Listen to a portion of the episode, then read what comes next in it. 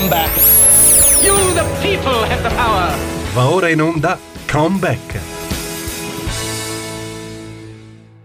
Buongiorno, ben trovati su Comeback, il nostro appuntamento settimanale dedicato alla politica americana. Una buona giornata da Stefano eh, Graziosi. Eh, stiamo eh, monitorando più da vicino possibile quello che sta accadendo negli Stati Uniti durante i eh, primi giorni dell'amministrazione di Joe Biden, eh, giorni che eh, sotto questo aspetto possono realmente definirsi eh, iperattivi visto che in un lasso di tempo tanto ristretto il neo presidente eh, americano ha già siglato oltre pensate state 40 ordini esecutivi. Ricordo che gli ordini esecutivi sono fondamentalmente dei decreti presidenziali, quindi sono provvedimenti che indubbiamente hanno la loro importanza, ma come dire, la cui forza, la cui stabilità è comunque soggetta per così dire a svariati imprevisti, cioè l'ordine esecutivo è meno, è meno, meno forte di una legge, ovviamente per la legge è necessario che intervenga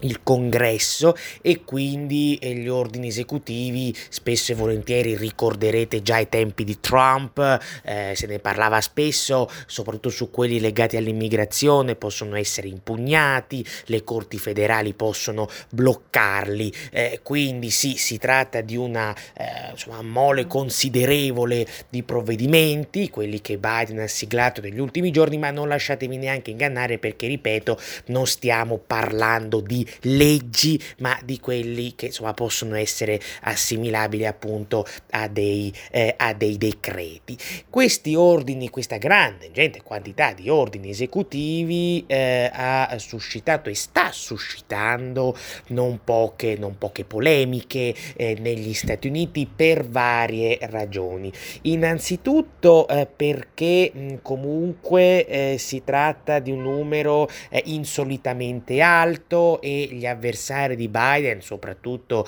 ovviamente i repubblicani, eh, stanno insomma dicendo ehm, che insomma, il neopresidente voglia, come dire, su tante questioni quantomeno bypassare il congresso, evitare di confrontarsi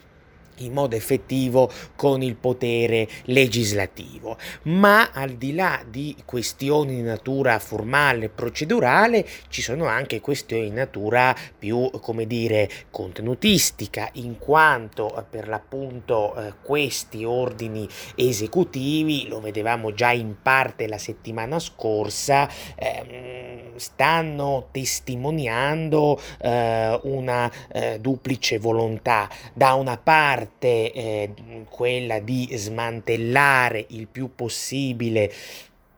l'eredità politica di Donald Trump. Molti di questi ordini esecutivi infatti sono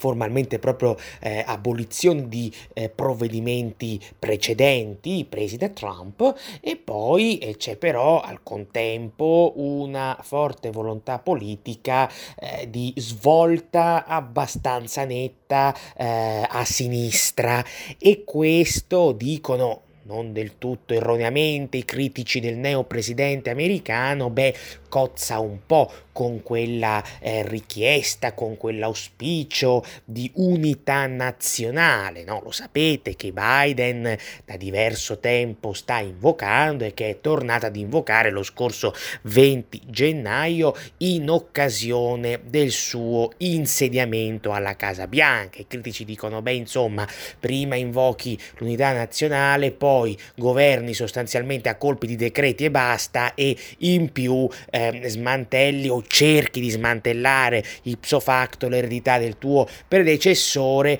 con una serie di provvedimenti fortemente orientati a sinistra che diciamo tutto sommato non possono certo riscuotere non dico la, la, la come dire la, la, l'apprezzamento dell'ala repubblicana più dura e pura ma neanche granché di quella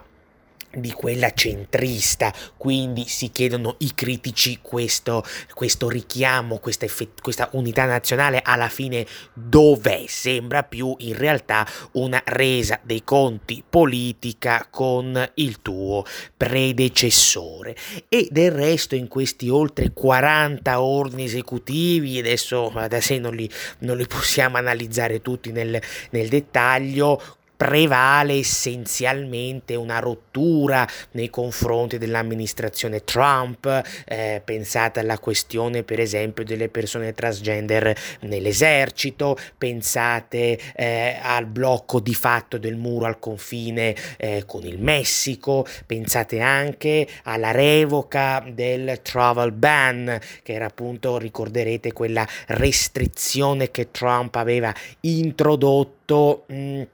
per eh, bloccare o comunque più che per bloccare diciamo per eh, diluire per diminuire ridurre ehm, l'arrivo eh, di eh, cittadini provenienti da alcuni paesi considerati eh, a rischio. Eh, quindi non solo come spesso si dice paesi alcuni paesi poi non tutti alcuni paesi a maggioranza musulmana questo sicuramente sì nel travel ban c'era ma c'erano anche per esempio il Venezuela e la Corea del Nord, il rientro ad esempio, un altro provvedimento, un altro ordine esecutivo della, degli Stati Uniti negli accordi di Parigi sul clima, che appunto è stata una mossa eh, fortemente, eh, come dire, criticata dai repubblicani, i quali appunto sostengono che essenzialmente eh, quel, quel, mm, quel ritorno negli accordi di Parigi sul clima sia in realtà un favore fatto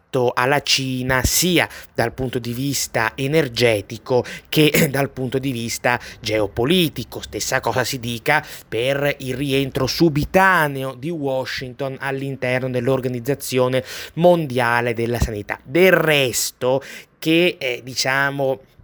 questi ordini esecutivi siano vagamente, dico vagamente per modo di dire, politicizzati è testimoniato anche dal fatto che su alcuni punti di, ehm, ehm, come dire, di abolizione delle politiche del predecessore eh, Biden non sia entrato eh, nel merito. Voglio dire, una volta che lui è presidente ha il diritto, è legittimato a emettere ordini esecutivi anche in contrasto con quelli del predecessore, quindi nessuno contesta la legittimità legittimità, per fare un esempio, del rientro degli Stati Uniti nell'OMS ipso facto. Però Trump all'epoca, quando uscì dall'OMS, eh, eh, insomma, pose un problema, un problema che insomma non è stato, come dire, risolto, pose un problema non solo di inefficienza dell'Organizzazione Mondiale della Sanità a fronte della pandemia ancora in corso, ma pose anche un tema di natura politica, dicendo che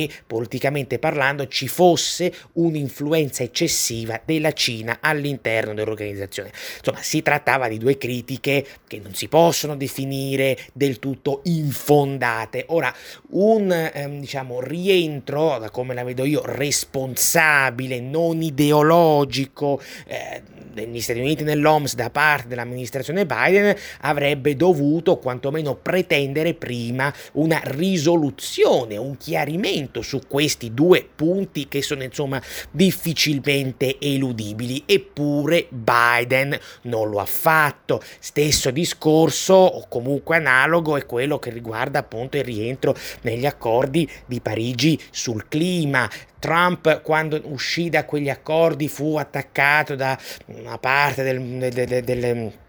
dell'universo mediatico dicendo che era un negazionista e quant'altro. In realtà eh, Trump faceva un altro tipo di discorso che è stato spesso sottaciuto. Lui diceva innanzitutto la Cina eh, finisce con, eh, diciamo così, usufruire di mm, regole meno dure perché è considerata ancora erroneamente un paese in via di sviluppo e poi non è chiaro quel, quali sono insomma la veridicità dei dati che dà sulle famose emissioni. E quindi lui ha sempre detto Trump intendo rinegoziamo rivediamo quell'accordo a che queste problematiche possano essere affrontate e risolte. Anche qui Joe Biden non ha eh, come dire eh, preso di petto questi problemi problemi, ma si è limitato ipso facto al rientro in un accordo che insomma mantiene e continua a mantenere queste problematicità dal punto di vista, punto di vista politico, senza poi pensare eh, al, al, al, tutte, a tutte le ripercussioni sul fronte energetico americano, i posti di lavoro. Ricorderete che uno dei grossi temi della campagna elettorale in alcuni stati come il Texas e la Pennsylvania fu proprio, eh, diciamo così, per, mm, relativo alle questioni ambientali e quindi insomma, che sotto questo aspetto ci sono diversi eh, problemi e scontri politici negli Stati Uniti eh, e, non, e, non, da oggi. Quindi voglio dire, ehm, ribadi, ribadisco, non si può dire che Biden non possa fare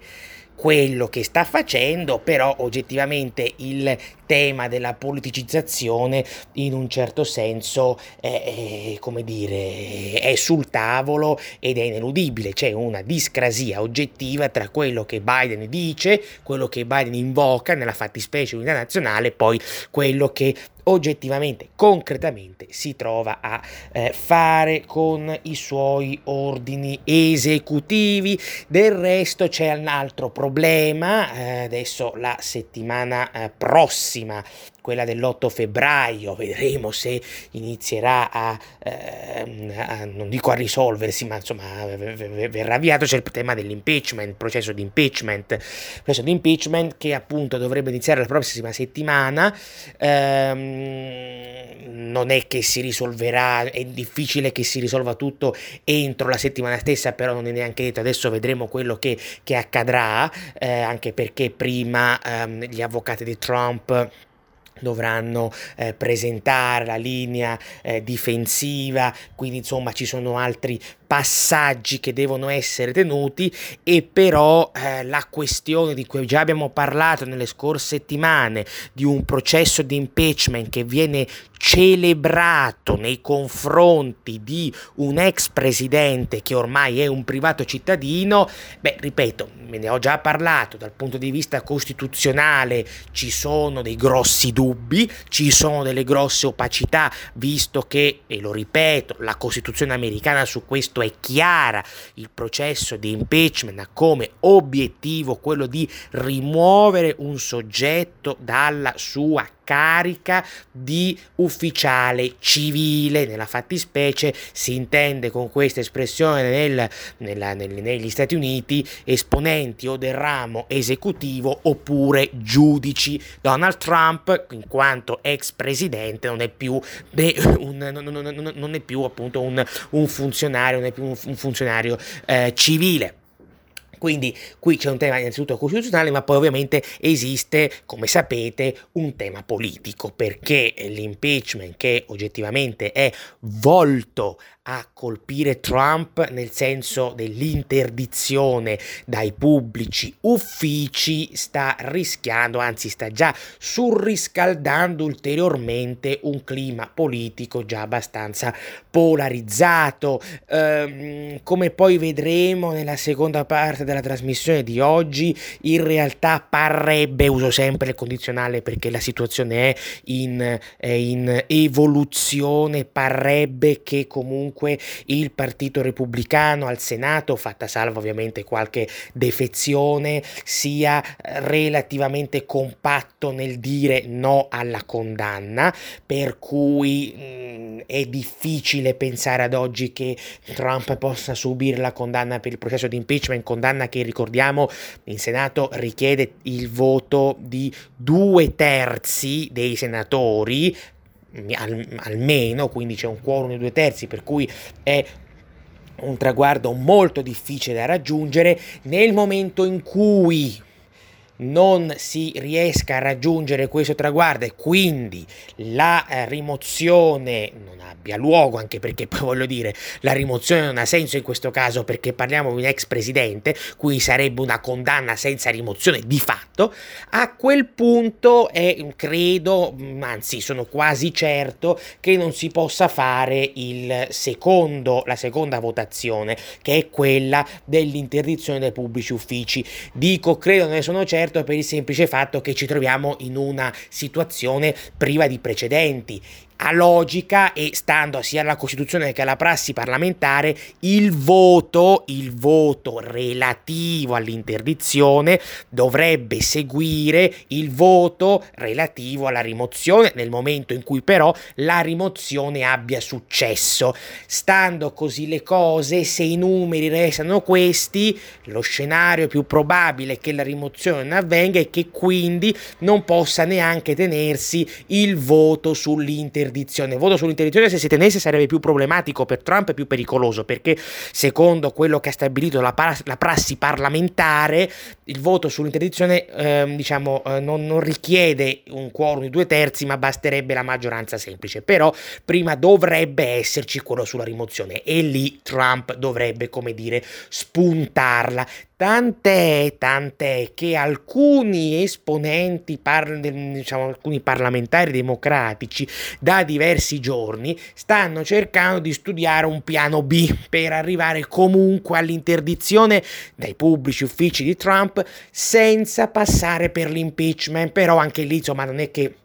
dal punto di vista eh, come dire eh, legale la situazione sia, sia, chiarissima. Stanno proponendo delle risoluzioni parlamentari eh, che si vadano ad appellare al quattordicesimo emendamento. Insomma sono cose un po', un po' strane. Quello che sta emergendo nei fatti dal punto di vista politico politico è che Donald Trump sotto il profilo elettorale fa ancora paura perché comunque i sondaggi lo stanno continuando a testimoniare, poi vedremo se andrà avanti così, eh, perché comunque bisogna capire se riuscirà a tenere questa presa sull'elettorato repubblicano, però per i sondaggi in questo momento la maggioranza degli elettori repubblicani è ancora con lui e quindi è ovvio, è ovvio che i democratici, ma anche quei repubblicani che con Trump hanno sempre o ultimamente avuto dei rapporti, come dire, turbolenti, pensate a uh, Liz Cheney, deputata repubblicana, figlia di, eh, dell'ex vicepresidente eh, Dick Cheney, insomma Dick Cheney è una tra l'altro che eh, nutre eh, diverse ambizioni politiche, punta o a diventare speaker della Camera o eh, qualcuno dice addirittura punta alla presidenza, bene insomma questi mondi antitrampisti sia che siano democratici sia, sia che siano repubblicani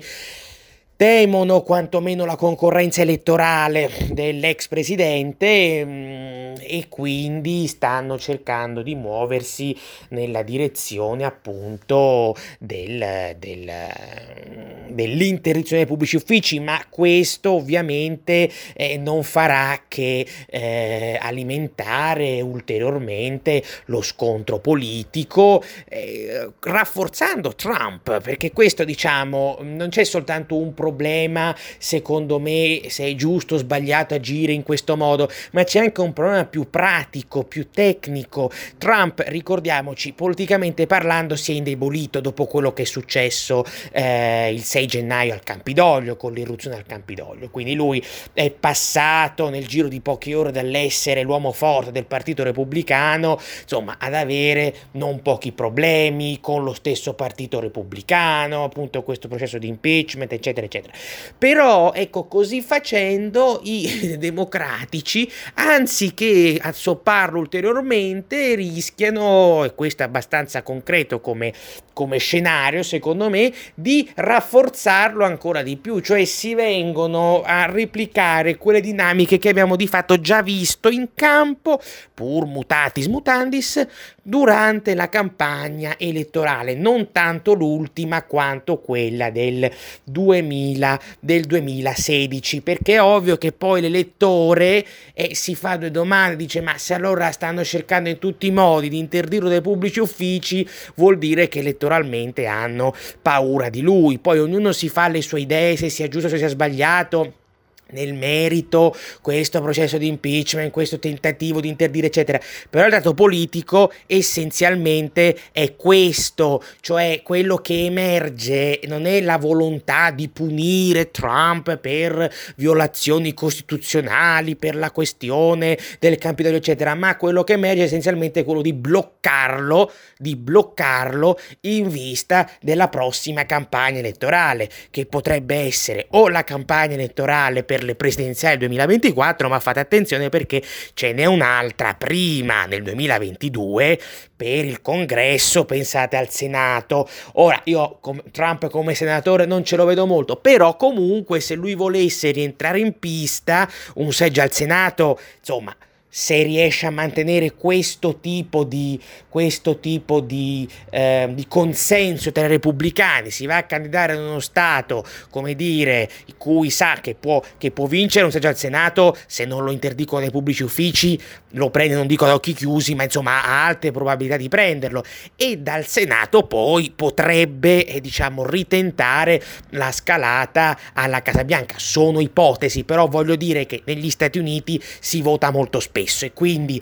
se Trump ha realmente, questo non lo so, ma avesse realmente una volontà di tornare in pista, già il 2022 potrebbe, uso sempre il condizionale, potrebbe essere, come dire, una, una finestra appetibile ed è in questo senso che secondo me appunto i suoi avversari, tanto democratici quanto repubblicani, stanno cercando di... Eh, interdirlo, vi dicevo, dai pubblici uffici. Nella seconda parte della trasmissione, appunto, cercheremo di capire come Trump si sta muovendo sul fronte repubblicano, perché da quello che sta emergendo in questi ultimi giorni sembra proprio che l'ex presidente non abbia alcuna intenzione, almeno per ora, di uscire di scena. A tra poco. Bentrovati su Comeback, il nostro appuntamento settimanale dedicato alla politica eh, americana. Una buona giornata da Stefano Graziosi. Nella prima parte della trasmissione di oggi abbiamo cercato di dare un'occhiata alla attività, all'intensa attività della presidenza di Joe Biden in questi eh, primi giorni, cercando altresì eh, di eh, diciamo, mettere sotto i riflettori anche qualche incongruenza politica politica del neo presidente americano perché comunque, questo è un dato di fatto, eh, sia per l'elevato numero di decreti esecutivi che ha firmato, più di 40 in questi primi giorni, sia per i contenuti molto spostati a sinistra di questi decreti esecutivi stessi, sia infine per quel che riguarda l'ormai imminente sembra processo di impeachment al Senato contro Trump, beh, insomma, alla luce di tutto questo abbiamo notato nella prima parte della trasmissione, insomma c'è un po' una discrasia, una contraddizione tra quello che Biden dice quando invoca l'unità nazionale e poi come egli effettivamente agisce. Del resto possiamo anche dire, ipotizzare che Biden si stia comportando in questo modo anche per dare, come dire, un segnale non solo alla base più a sinistra del Partito Democratico americano, ma anche a quei parlamentari che sono esponenti della stessa stessa sinistra, pensate ad Alexandria Ocasio-Cortez alla Camera, pensate a Elizabeth Warren al Senato o allo stesso Bernie Sanders che ricordiamo è un senatore indipendente ma comunque affiliato al Partito eh, Democratico. Come dicevamo a inizio gennaio, eh, il fatto sostanzialmente che eh, i democratici abbiano vinto i due seggi in Georgia per il Senato, eh, beh, questo questo ha, eh, come dire, rafforzato l'ala sinistra del Partito Democratico che adesso ha un potere, come dire, contrattuale più forte rispetto a Biden e Biden deve in un certo senso anche un po' chinare la testa, ma questo è problematico sotto un profilo eminentemente politico perché comunque sì è vero Formalmente i democratici hanno la maggioranza al Senato, sono 50 seggi 50 seggi, però eh, come sapete il vicepresidente può intervenire in caso di eh, parità, quindi formalmente hanno la maggioranza al Senato, ma appunto formalmente con numeri parlamentari del genere, se Biden non riesce comunque a, eh, ad aprire, a, a coinvolgere alcuni eh, senatori, senatori del partito avverso, cioè del partito eh, repubblicano, eh, ambiziose riforme parlamentari se le può scordare. E attenzione eh, i senatori repubblicani, non solo quelli più a destra, eh, attenzione, ma anche quelli considerati quantomeno più centristi o comunque più vicini all'establishment, per capirci, non certo trampisti, si sono detti abbastanza irritati da questi ordini, da questo profluvio di ordini esecutivi di Biden così spostati a sinistra. E tra quelli che eh, vedevamo, insomma, si sono espressi in modo negativo c'è proprio il capogruppo al Senato Mitch McConnell. Questo è un dato significativo che dobbiamo tenere a mente per i prossimi mesi, probabilmente anche per i prossimi anni, perché McConnell che ha rotto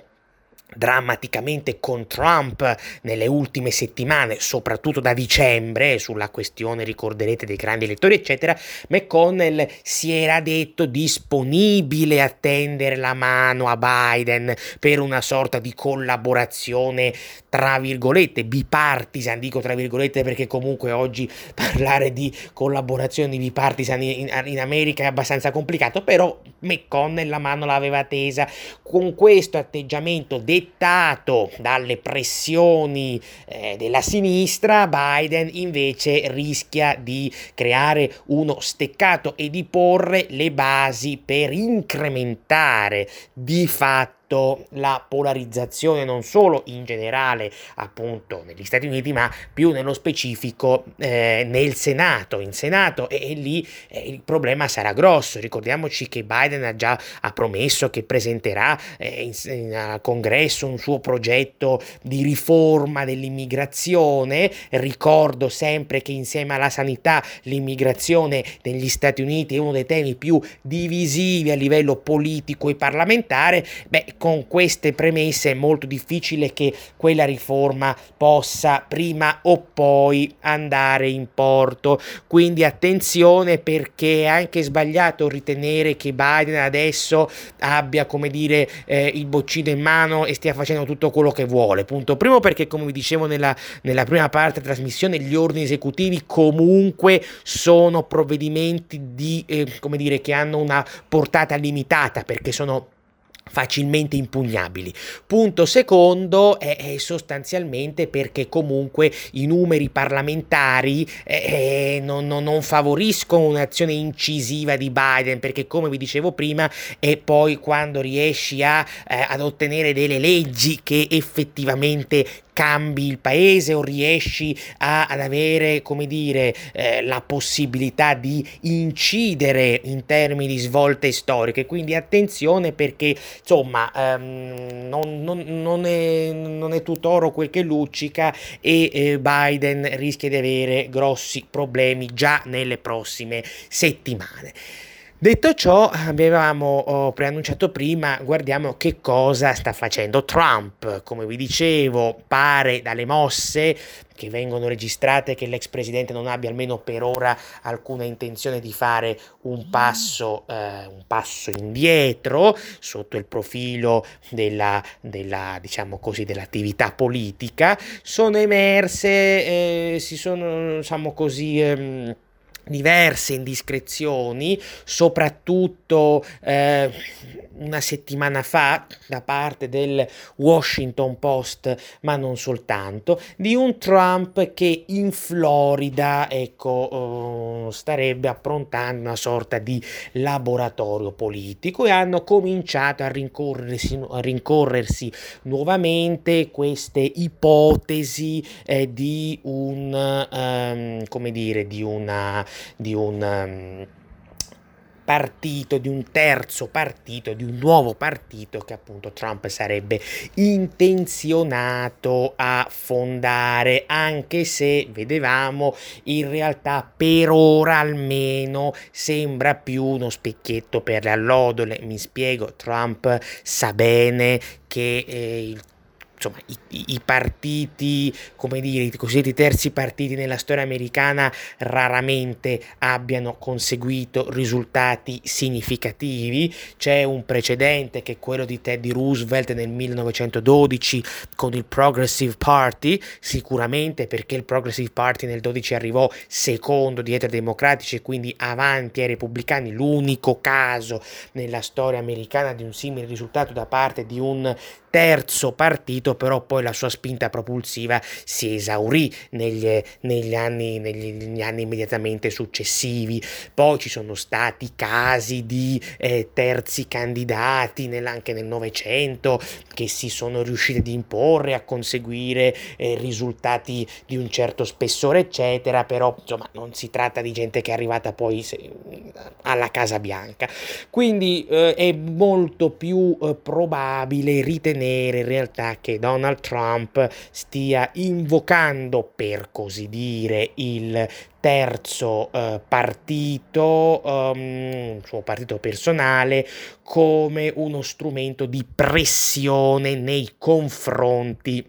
degli stessi repubblicani, anche alla luce del fatto, come dicevamo prima, che comunque per ora almeno i sondaggi continuano a dare Trump avanti nelle preferenze della maggioranza degli elettori repubblicani. Quindi quasi a voler dire, cari signori, io ho più del 50% degli elettori eh, repubblicani dalla mia, se mi scaricate io mi faccio il terzo partito e voi ecco perderete comunque se non riesco a vincere io tutto sommato eh, frantumerò il fronte e saranno guai anche per voi. Quindi è uno strumento sotto questo aspetto di pressione. Uno strumento di pressione che ha, attenzione, probabilmente un duplice obiettivo. Uno è un obiettivo per così dire immediato, quasi immediato, e riguarda appunto il processo di impeachment al Senato che, come vi dicevo prima, dovrebbe iniziare la prossima settimana, la settimana dell'8 febbraio, dico sempre sempre dovrebbe perché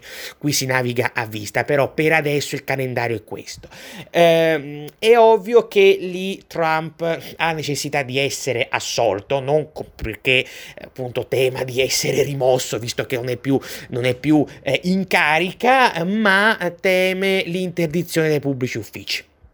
Quindi è innanzitutto lo spauracchio del terzo partito eh, un modo per dire ai senatori repubblicani non abbandonatemi perché altrimenti al Senato per l'impeachment perché altrimenti posso vendicarmi. Sarà un caso, ma negli ultimi 7, 8, 10 giorni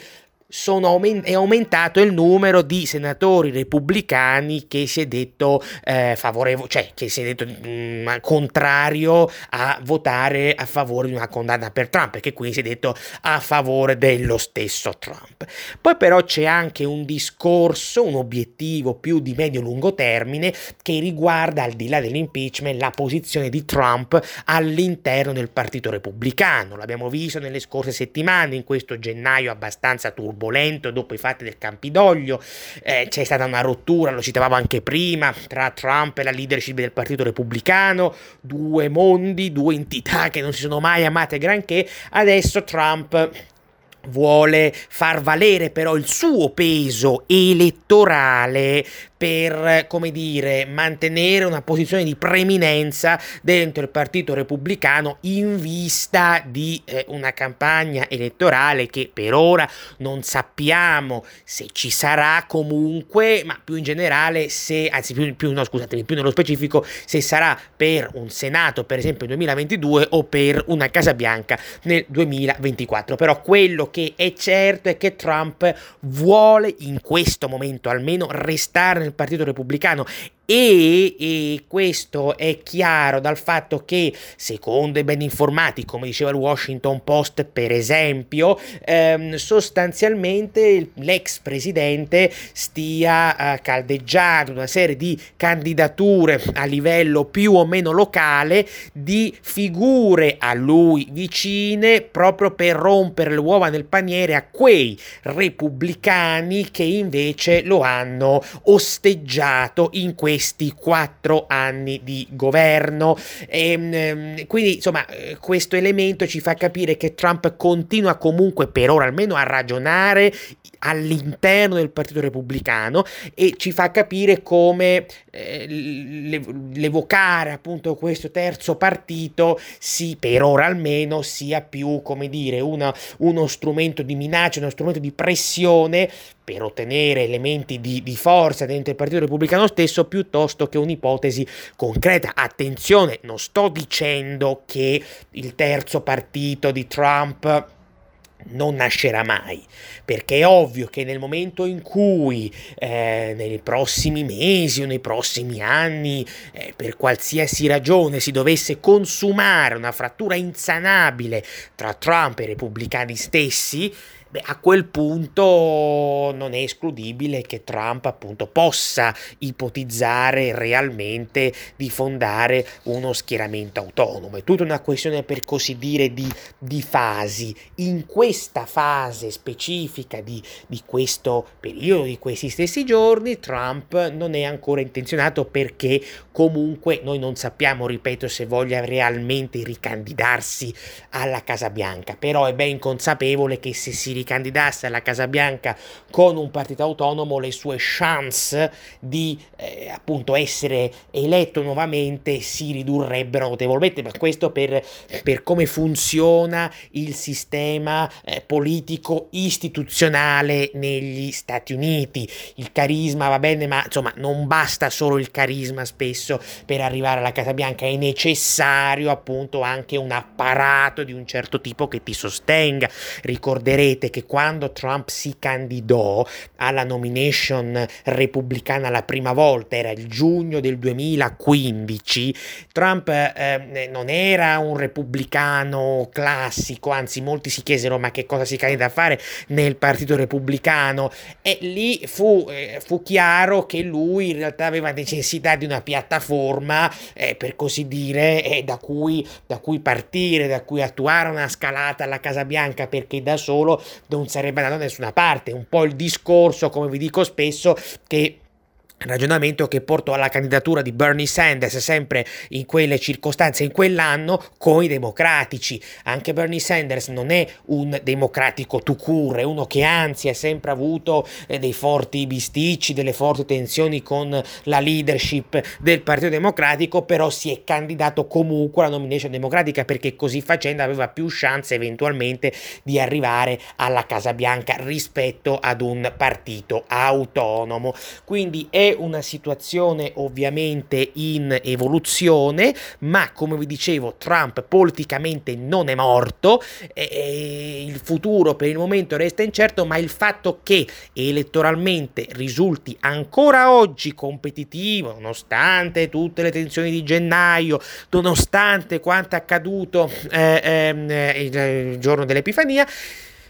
è testimoniato ulteriormente, ve lo dicevo prima, da un certo accanimento attraverso l'impeachment e non solo l'impeachment dei democratici di una parte dei repubblicani eh, con cui appunto costoro stanno cercando di interdire l'ex presidente dai pubblici, dai pubblici uffici. Quindi ehm, sarà necessario capire se Trump innanzitutto sarà costante in questa volontà di restare in politica, cioè se non si tratta di, come dire, di una fase passeggera che poi abbandonerà, potrebbe anche essere. E se Trump sarà costante, bisognerà capire poi ovviamente il suo peso nel partito in occasione delle elezioni di metà mandato del 2022, indipendentemente dal fatto se si candidi o meno per il Senato. Perché vi dico questo? Perché come vi dicevo, eh, sta sostenendo tutta una serie di candidature locali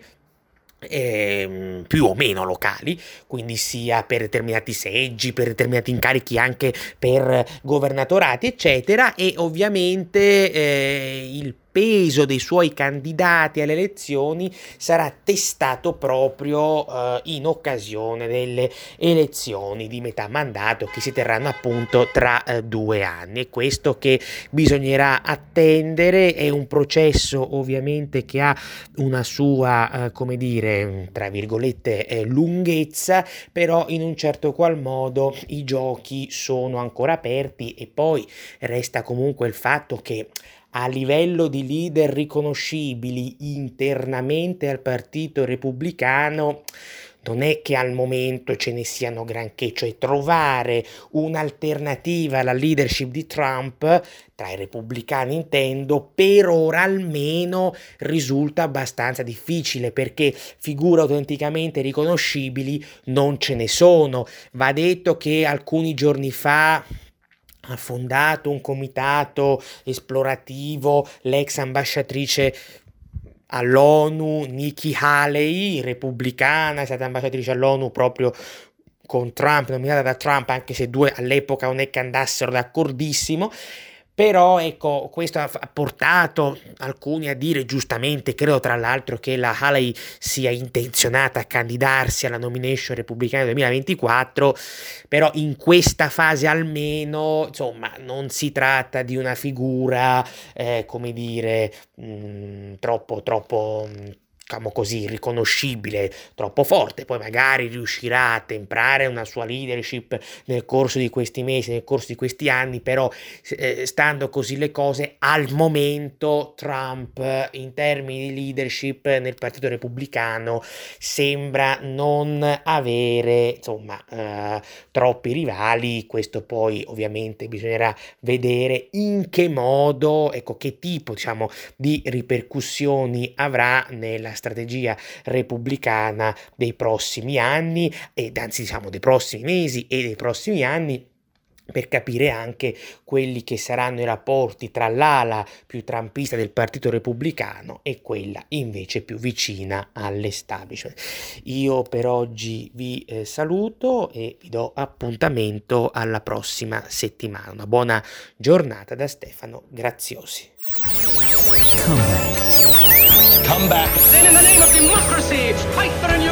Avete ascoltato Come Back.